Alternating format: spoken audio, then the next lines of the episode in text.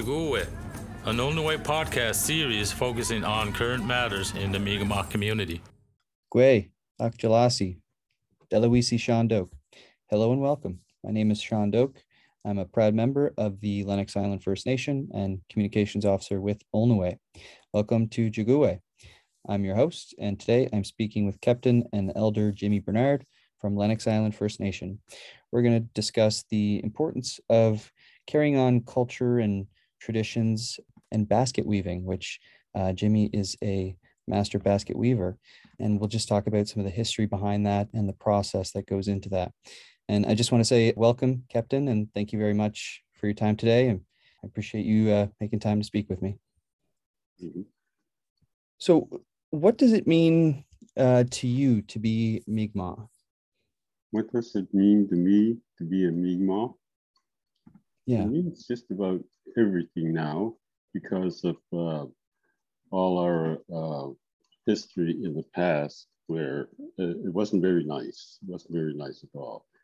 So to have survived the 50s and 60s, which were a real struggle for anybody that's Mi'kmaq.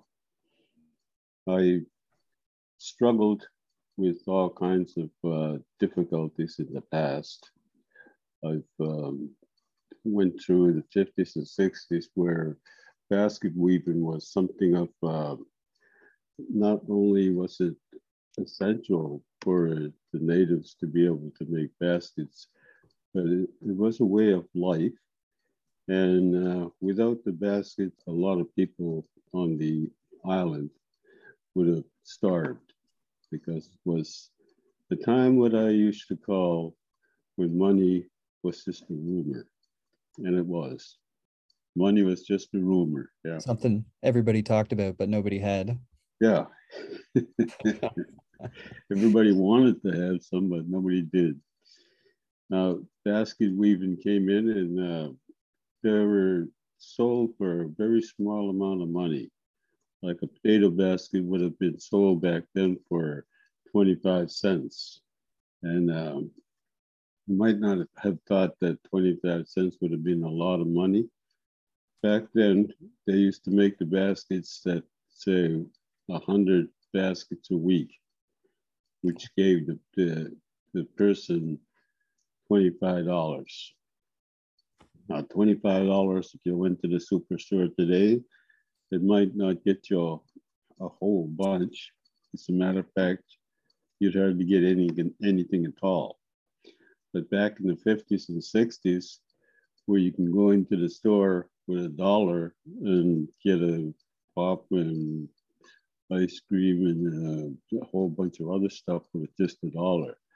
So that's what it was back then. $25 would have gotten you the uh, essentials like your potatoes and your uh, flour and uh, salt and sugar and milk the very essentials that you need to survive for a week.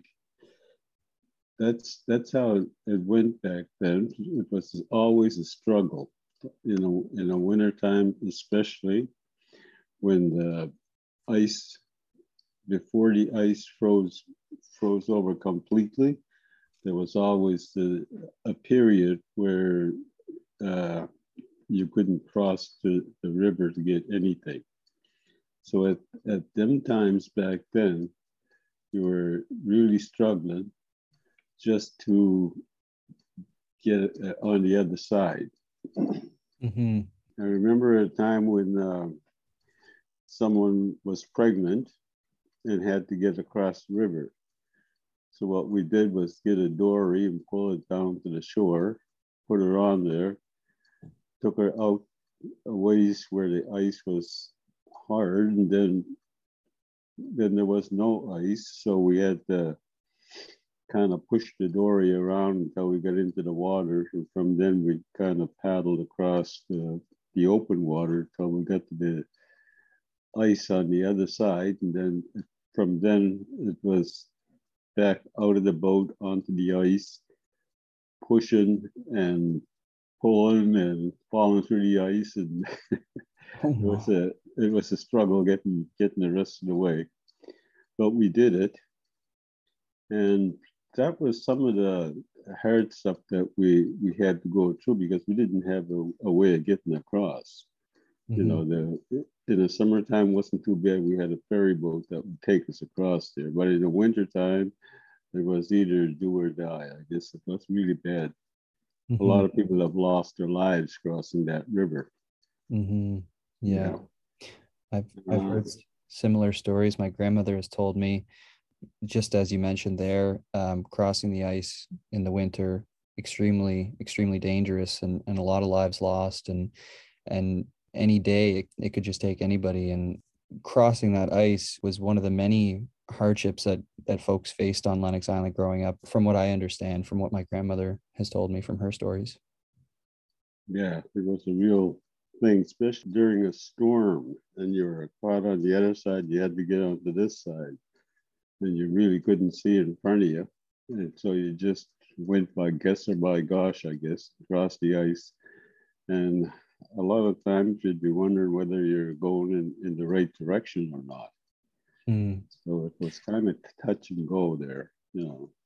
Yeah. If you, if you, went in the wrong direction, then you're sure to get some open water. Mm. That's very scary. It sounds like that was like a means of survival, getting across, you know, from Lennox to the main part of uh, Prince Edward Island, and and even tying it back to the basket making that you talked about that came in in the 50s and 60s. It sounded like basket making was also like a means of survival uh, for people on Lennox to be able to to live. It was. It was uh, the, the main part of your livelihood in the wintertime because you couldn't do anything else really. So uh, to be able to get these baskets made and get the $25 a week, which is what you made out of a 100 baskets, eh? Mm. Today, one of those baskets will go between 200 and $225. Wow. Yeah, and I get a kick out of people who come around and uh, look at the baskets and say, well, I can't see myself paying that much money because I remember buying one for 80 bucks and now they're over 200, like, you know, and I would just tell them, well, yeah, I remember when they were 25 cents you know. Wow, Time, times have changed quite a bit, hey? Yeah, yeah. and I think, you can buy a new car back then for about twelve hundred or something like that. Yeah, so you can't compare anything today because all the prices for everything is going up. I wanted to ask you about a little bit more about the basket weaving and when it got introduced to Lennox, I guess, or, or how it got introduced to Lennox Island. How long have people been making baskets there? And where did you learn the skill? I should ask too.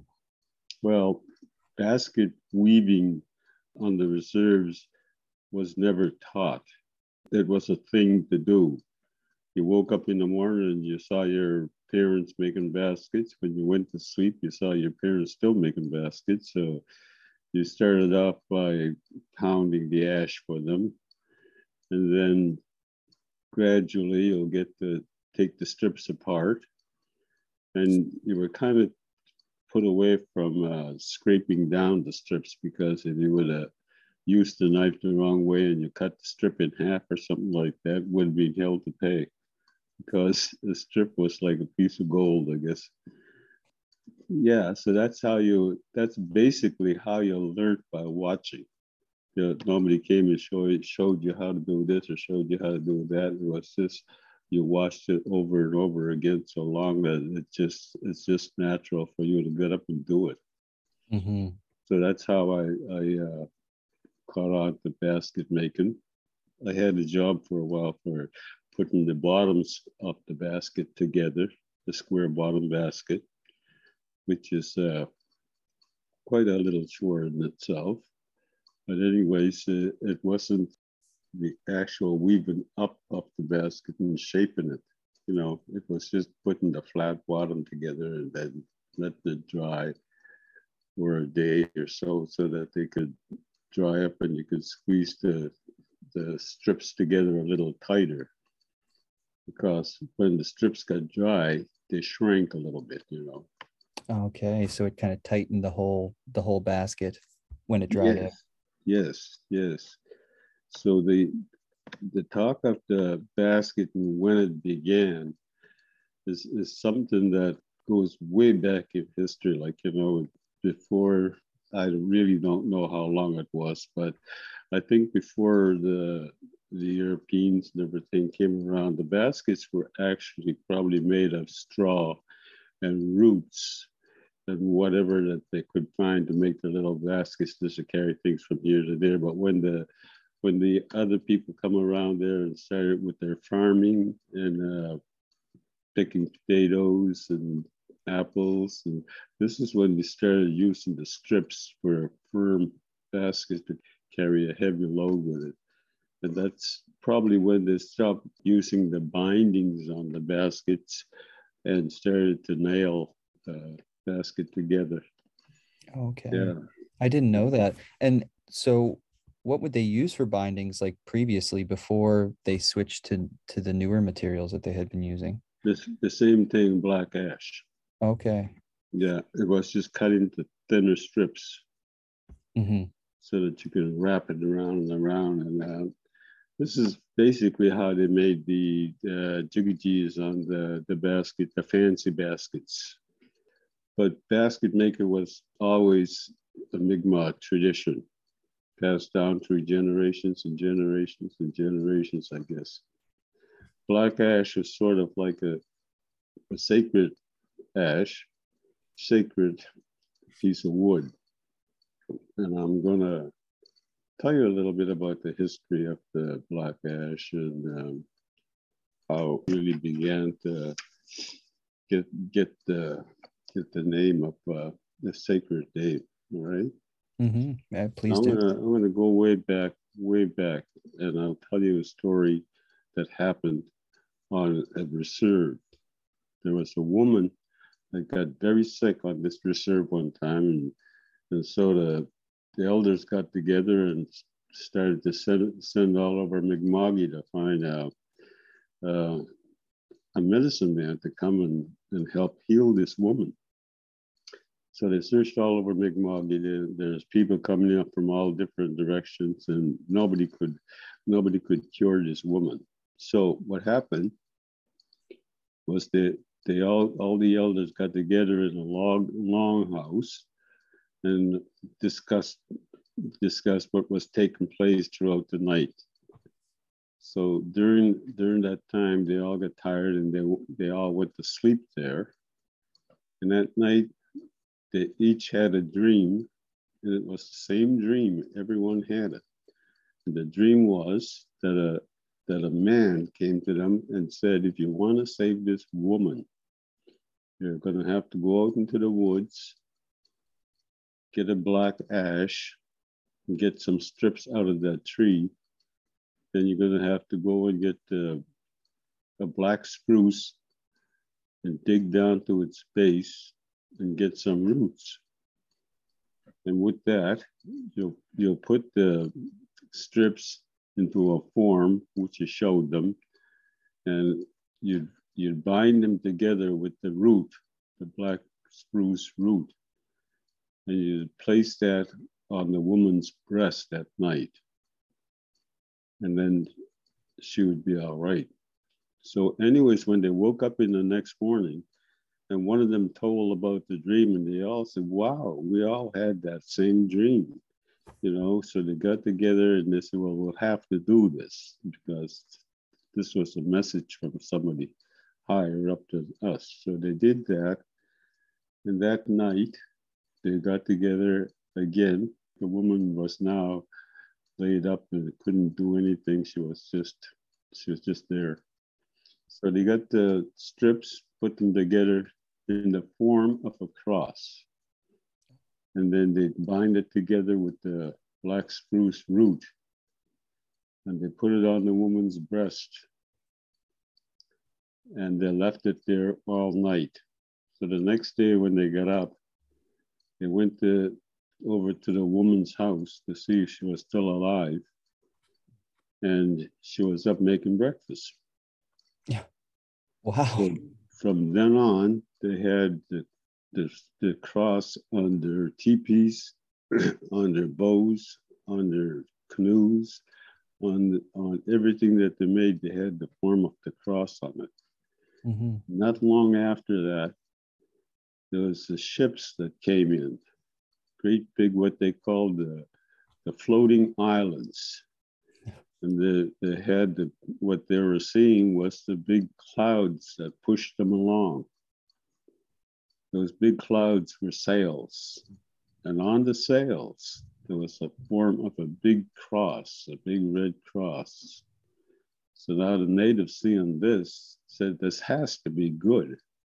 It has to be good because the cross saved this woman. Mm-hmm. Uh, and they revered it. So, so that was the first mistake. From then on, it's history. Mm. And and this is why the the, the black ash was such a sacred uh, tree. That's a, saving that woman's life. And the black spruce root has been used for centuries for bindings of the canoes and well, it was like a rope or a string. Mm-hmm. Used for all sorts of purposes, I'm sure, to to kind of hold things together. Yeah. Yeah. Wow. That's an incredible story. And uh, thank thank you, Wela'lin. Thank you for sharing. I didn't know about the history of the black ash and how it came to be so significant and and sacred. And was that a story that you heard growing up, Jimmy, or when might that have uh, taken place? Like recently? That was a very like long time ago. Our history is uh, something that's not written down. Our history is told from stories around campfires. It's an oral history. Yeah. Mm-hmm. And, and, today, the the same stories will be going around on uh, social media. Mm-hmm instead of the campfires. right. They're they're we're uh, still passing on those oral traditions in a in a in a different way, I guess. yeah, yeah, because we don't have campfires, or if we do, they're very seldom or in between. Right. So now it's social media, but they're still being passed around, and mm-hmm. uh, a lot more people get to hear them. Mm-hmm. I think that's really great. You know, the more people that can hear about it and learn, I, I, think the better. What do you like about basket weaving? Like, is there a particular part of the process that's your favorite or? Mostly it's the accomplishment. Mm. Because most of our, our lads now is, is something a little different than it was before. Like, you know, there's so many jobs that were started and never completed. So many chores that we started and never completed. Uh, it's, it's just an accomplishment, I guess, to be able to start something and, and see it through to the, till the end. Right now, we can't just go out in the woods and uh, chop down a tree and like we did before because there's no black ash around here. Mm-hmm. So we have to get in touch with uh, the rest of Mi'kmaq and uh, see who's closer to it so we can uh, have something worked out together. And I'm doing that. Like, you know, I, I have people in New Brunswick and northern New Brunswick and all over the place. I, I know people all over the place. And some of these people are, uh, are good enough to be able to cut down some wood and bring it down and and the exchange up a little bit of money, and you're, you're off again. So uh, the accomplishments of being able to get wood from uh, northern New Brunswick down to here is uh, just phenomenal, I guess. Mm-hmm. Yeah. There's there's just uh, when you actually can see the job being done, like you know, that's a lot of work. Like, you know, people got to go out in the woods and first they got to find the spot where you're going to have good ash and then, then be able to cut it down and truck it down to New Brunswick. And then I'd go across there to get it, right? And then bring it down to here. Hmm. So the whole process there, it's, uh, it's, a, it's a really a big deal. Not too many people can actually get that kind of work done for them. Yeah, it sounds like a, a lot of hard work and, and a long process. And like you said, like even longer of a process now because black ash isn't abundant here or, or even present here on PEI. That's a whole other extra step. But it's kind of nice, I guess, that you're able to work with other folks in Mi'kma'ki, you know, and get help from other Mi'kmaq uh, people or, or communities in Mi'kma'ki. It sounds like a laborious process, but I'm glad to hear that there's some satisfaction that comes with it, stepping back from, you know, a piece that you've you've really put a lot of sweat into and with your own your own bare hands and creating something from nothing, really. Mm-hmm. Yep. Why do you think people are interested in basket weaving and cultural traditions? Like there seems to be more interest recently in, in the past few years. Yeah, that's a good question. And uh, at one time, making baskets was a way of life. You know, you had to do it. There's no two ways about it. Now, it's turned into more of a craft.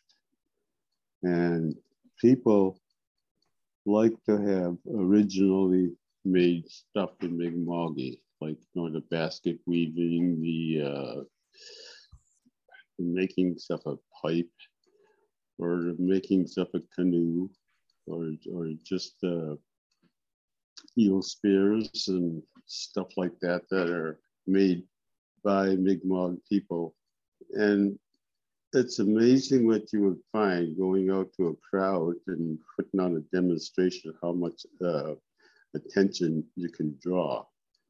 I've seen a lot of people come to demonstrations and they were kind of uh, really in wonder, I guess, uh, at how the basket is put together, especially when it's made from a, a tree, a big tree, and then whittled down to a strip that you can wrap around around one another and then come up with a basket.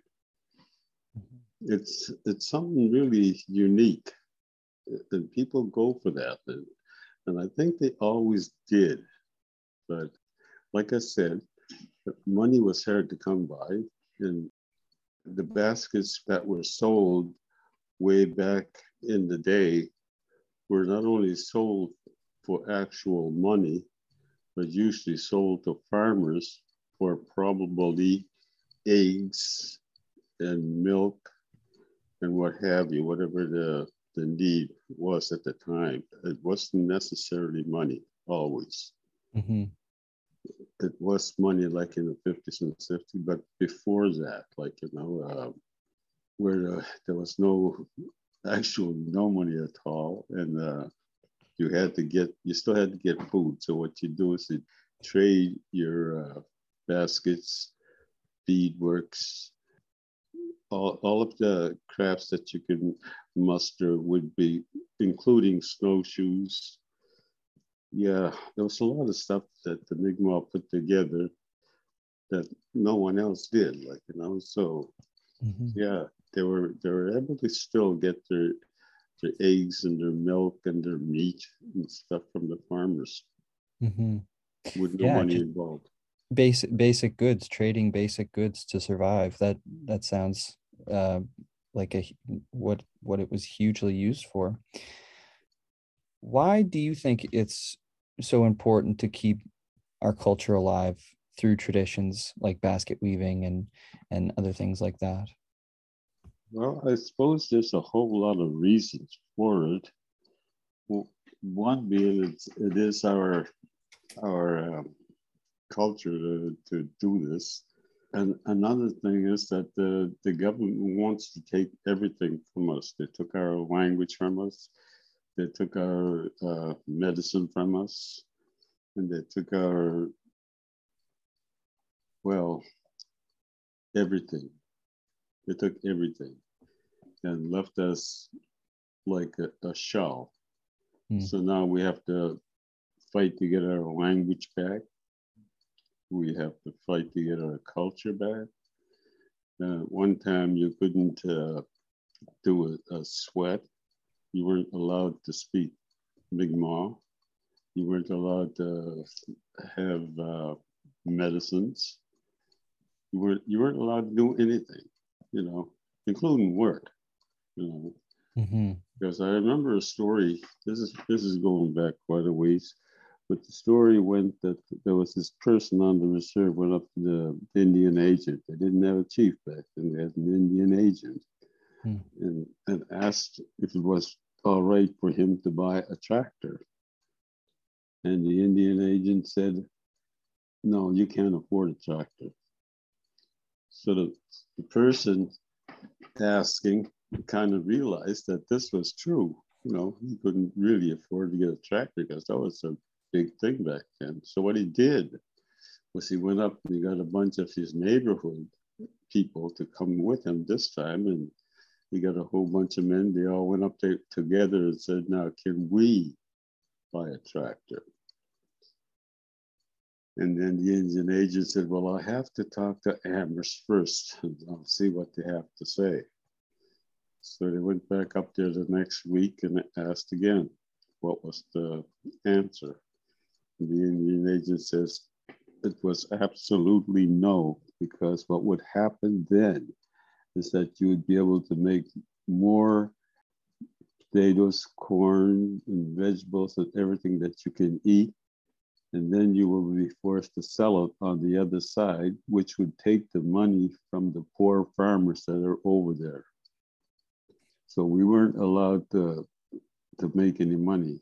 We weren't allowed to work but this is still going on today, but it was going on way back when, you know. Mm-hmm. Yeah, and it, it carries on in, in a different form, but still the same kind of idea happening.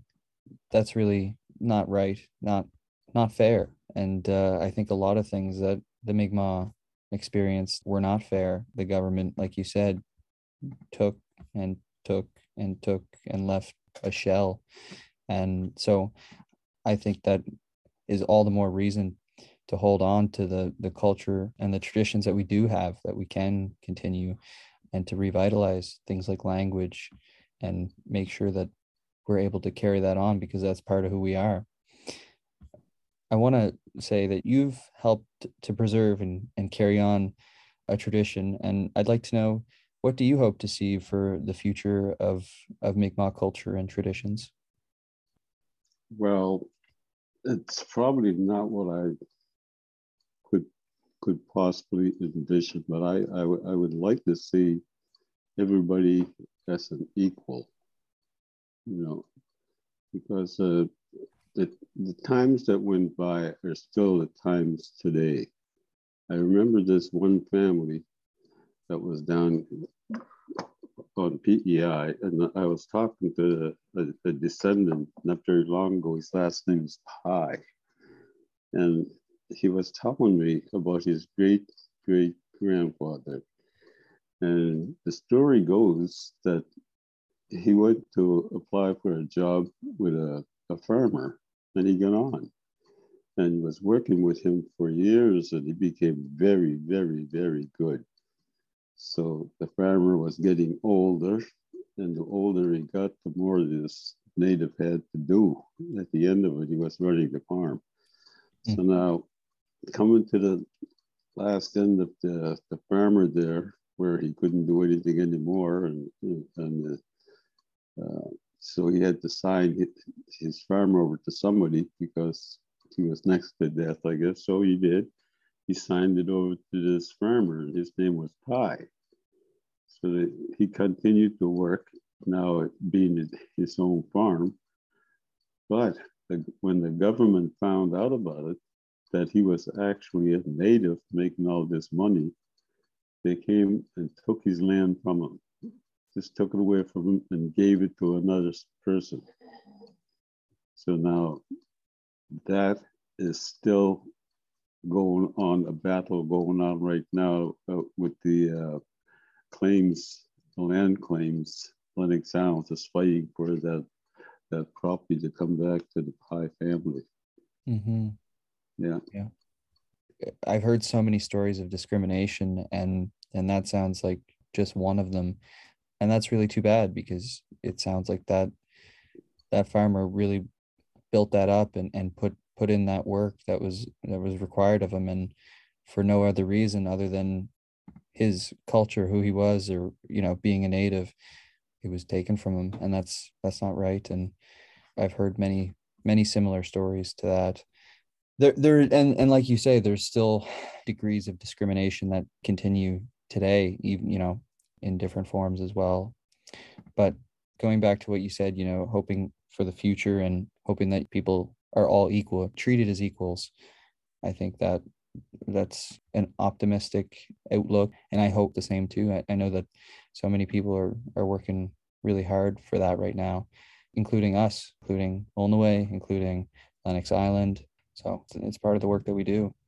I just want to end it with uh, there was a quote that you had said and, and i thought it was really interesting. Uh, and it was actually it was in one of the culture campaign videos that L'nuey had produced. It was our culture was taken from us and now i have the opportunity to bring that culture back to us. And i just thought that was a really strong poignant kind of quote. It sums up so much you know? I mean our culture was taken from us and you've been doing a lot of work to preserve and bring that culture back and share it with people. And so i guess i just want to say uh, Wela'lin uh, thank you once again. I, I appreciate your time today and and you making some time to speak with me jimmy mm-hmm. very good all right and wilalio to all those who are listening and stay tuned for our next monthly episode I'm from Sitnogama, all my relations. Thank you. To find out more about L'nuey and the Mi'kmaq Rights reconciliation process, visit lnuey.ca.